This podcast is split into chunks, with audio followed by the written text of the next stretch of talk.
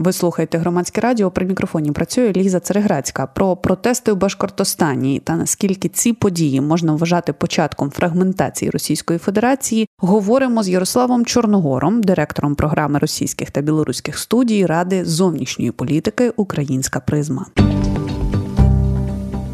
Ми будемо говорити в контексті новини, яку можна було б побачити. Хоча е, я її, до речі, не бачила аж так активно в українських е, змі, але все одно вона вона була.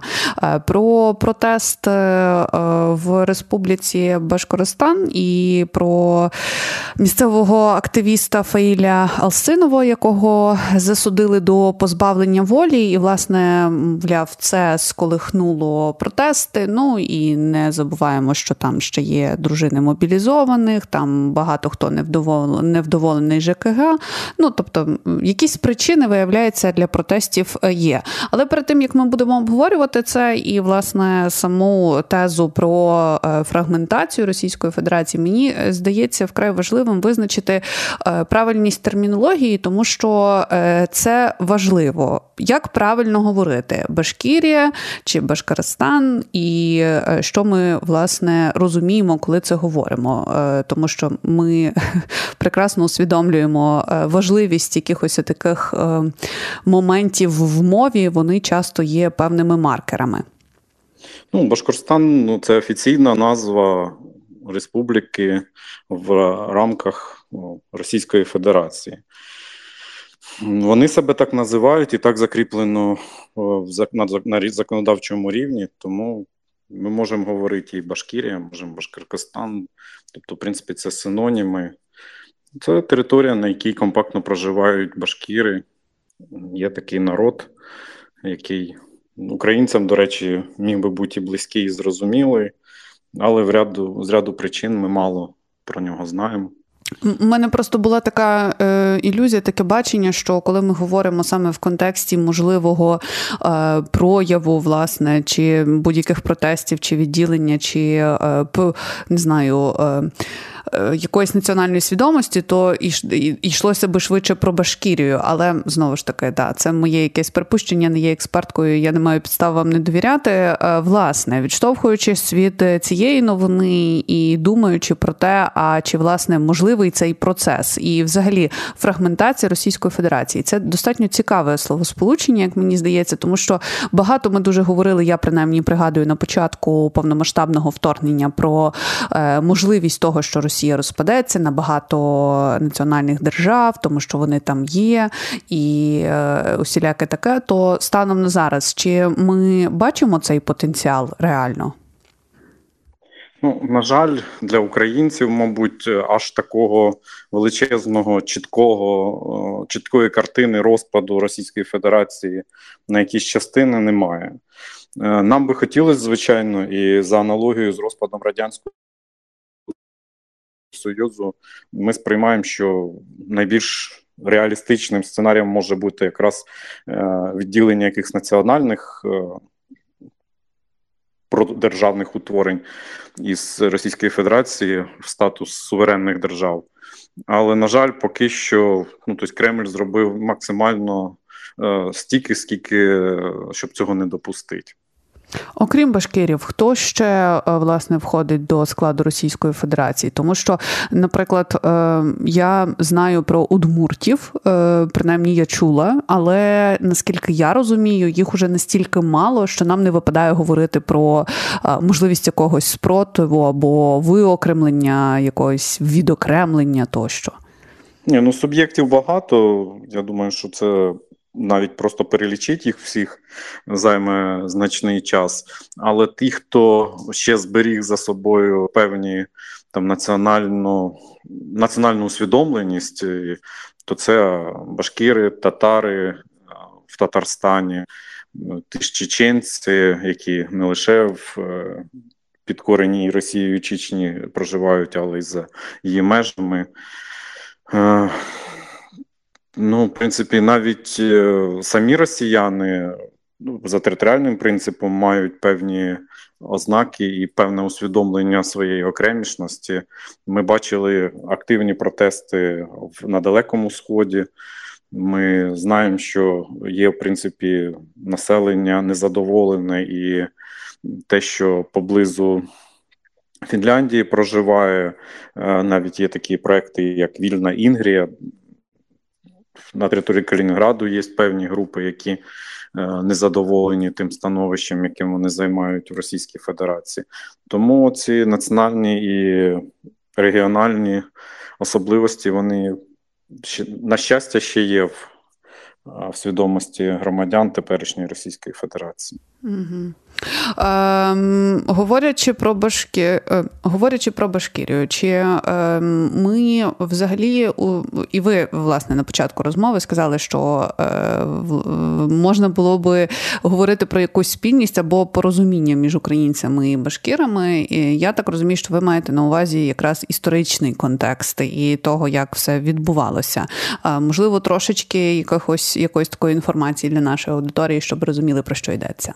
Ну да, то протягом е, того, як е, Російська ну, Московія на той час е, намагалася підкорити різні народи, в тому числі і українців, і башкір, десь були певні паралелі і були повстання. Тоді, коли були повстання, наприклад, того ж Амліана Пугачова, чомусь в історіографії там за радянськими якимись лекалами його вважають росіянином. Хоча це історичний факт, що він народився е, в українській родині. Ну і саме прізвище Пугачов, да, воно русифіковане, але воно українське. То, що Пугач це українське слово, і відповідно це прізвище. Ну і народився він в українському українській станиці, хоча там поблизу Дону. Башкіри в той час також підняли своє повстання і Е, підтримували між ну, між козаками і башкірами підтримувався зв'язок по протидії е, царській владі. В 20 столітті ну, під час навали нацистів багато підприємств і установ, зокрема Національна академія наук, теперішня, тоді Академія наук УРСР, була евакуйована до Уфи. і там виходили українські видання, там працювали українські вчені.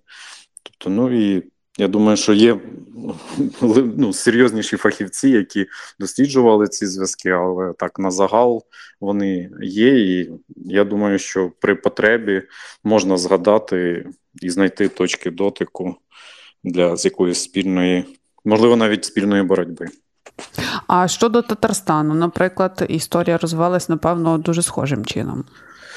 Так, звичайно, татари, башкіри, чуваші, удмурти це все народи, які живуть поблизу е, Уралу. Є навіть такий проект Ідель Урал, який передбачає об'єднання цих народів там в спільну якусь федерацію чи конфедерацію задля протидії російським експансійським планам.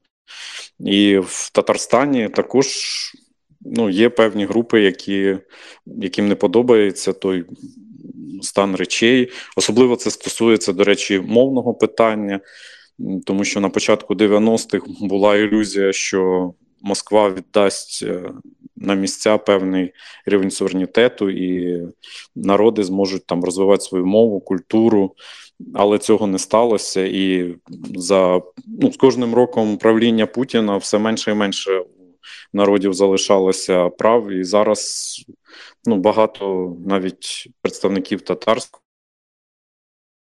чи башкірського народу вони не знають своєї мови.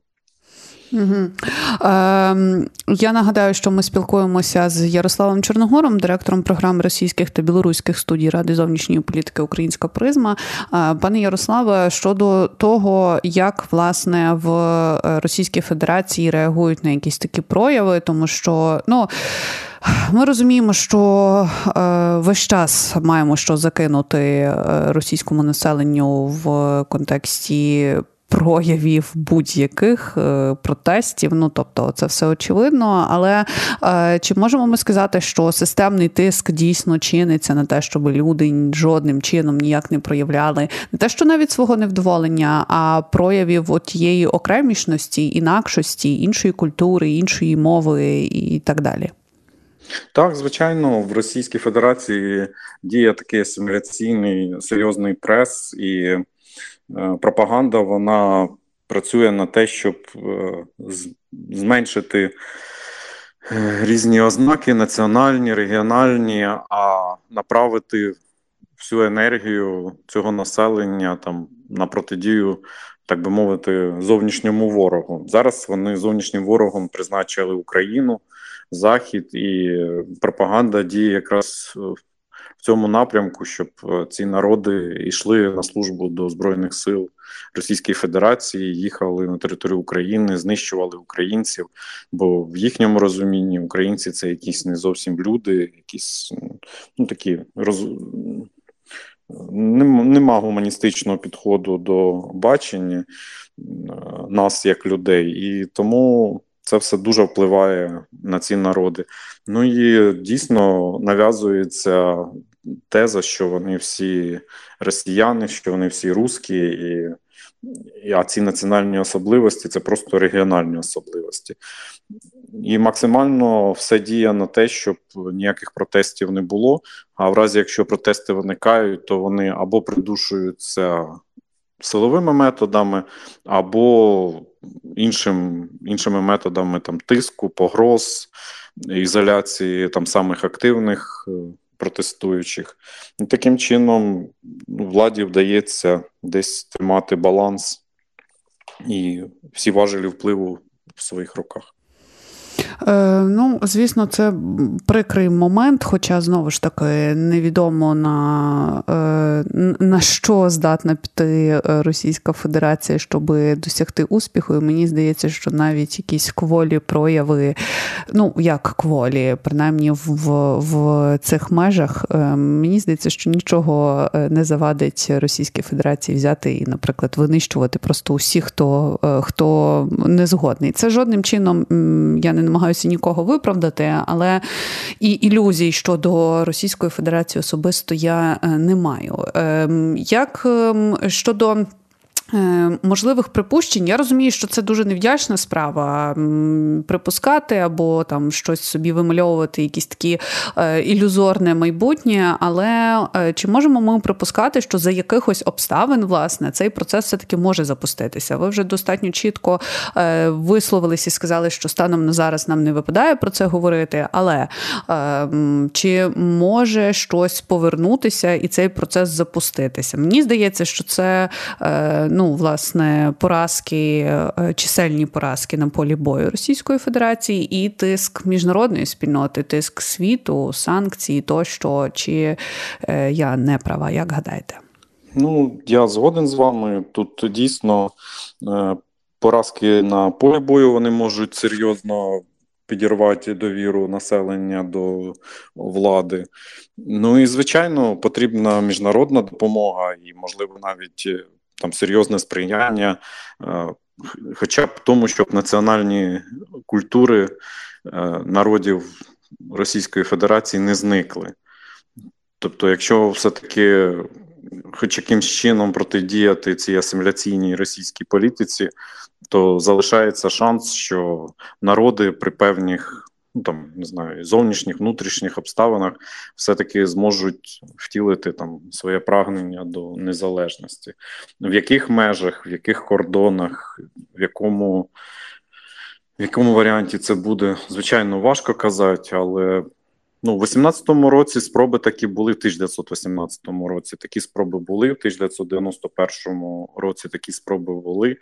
Я думаю, що певна еволюція в цих питаннях є, і нам, ну, як мені здається, нам треба про це не забувати, і, і наприклад, тим же ж е, представникам цих народів, які емігрували, допомагати, підтримувати. Тому що хто як не ми розуміємо цю небезпеку і загрозу з боку російського шовінізму. Це була розмова з Ярославом Чорногором, директором програми російських та білоруських студій Ради зовнішньої політики Українська призма. При мікрофоні працювала Ліза Цереграцька.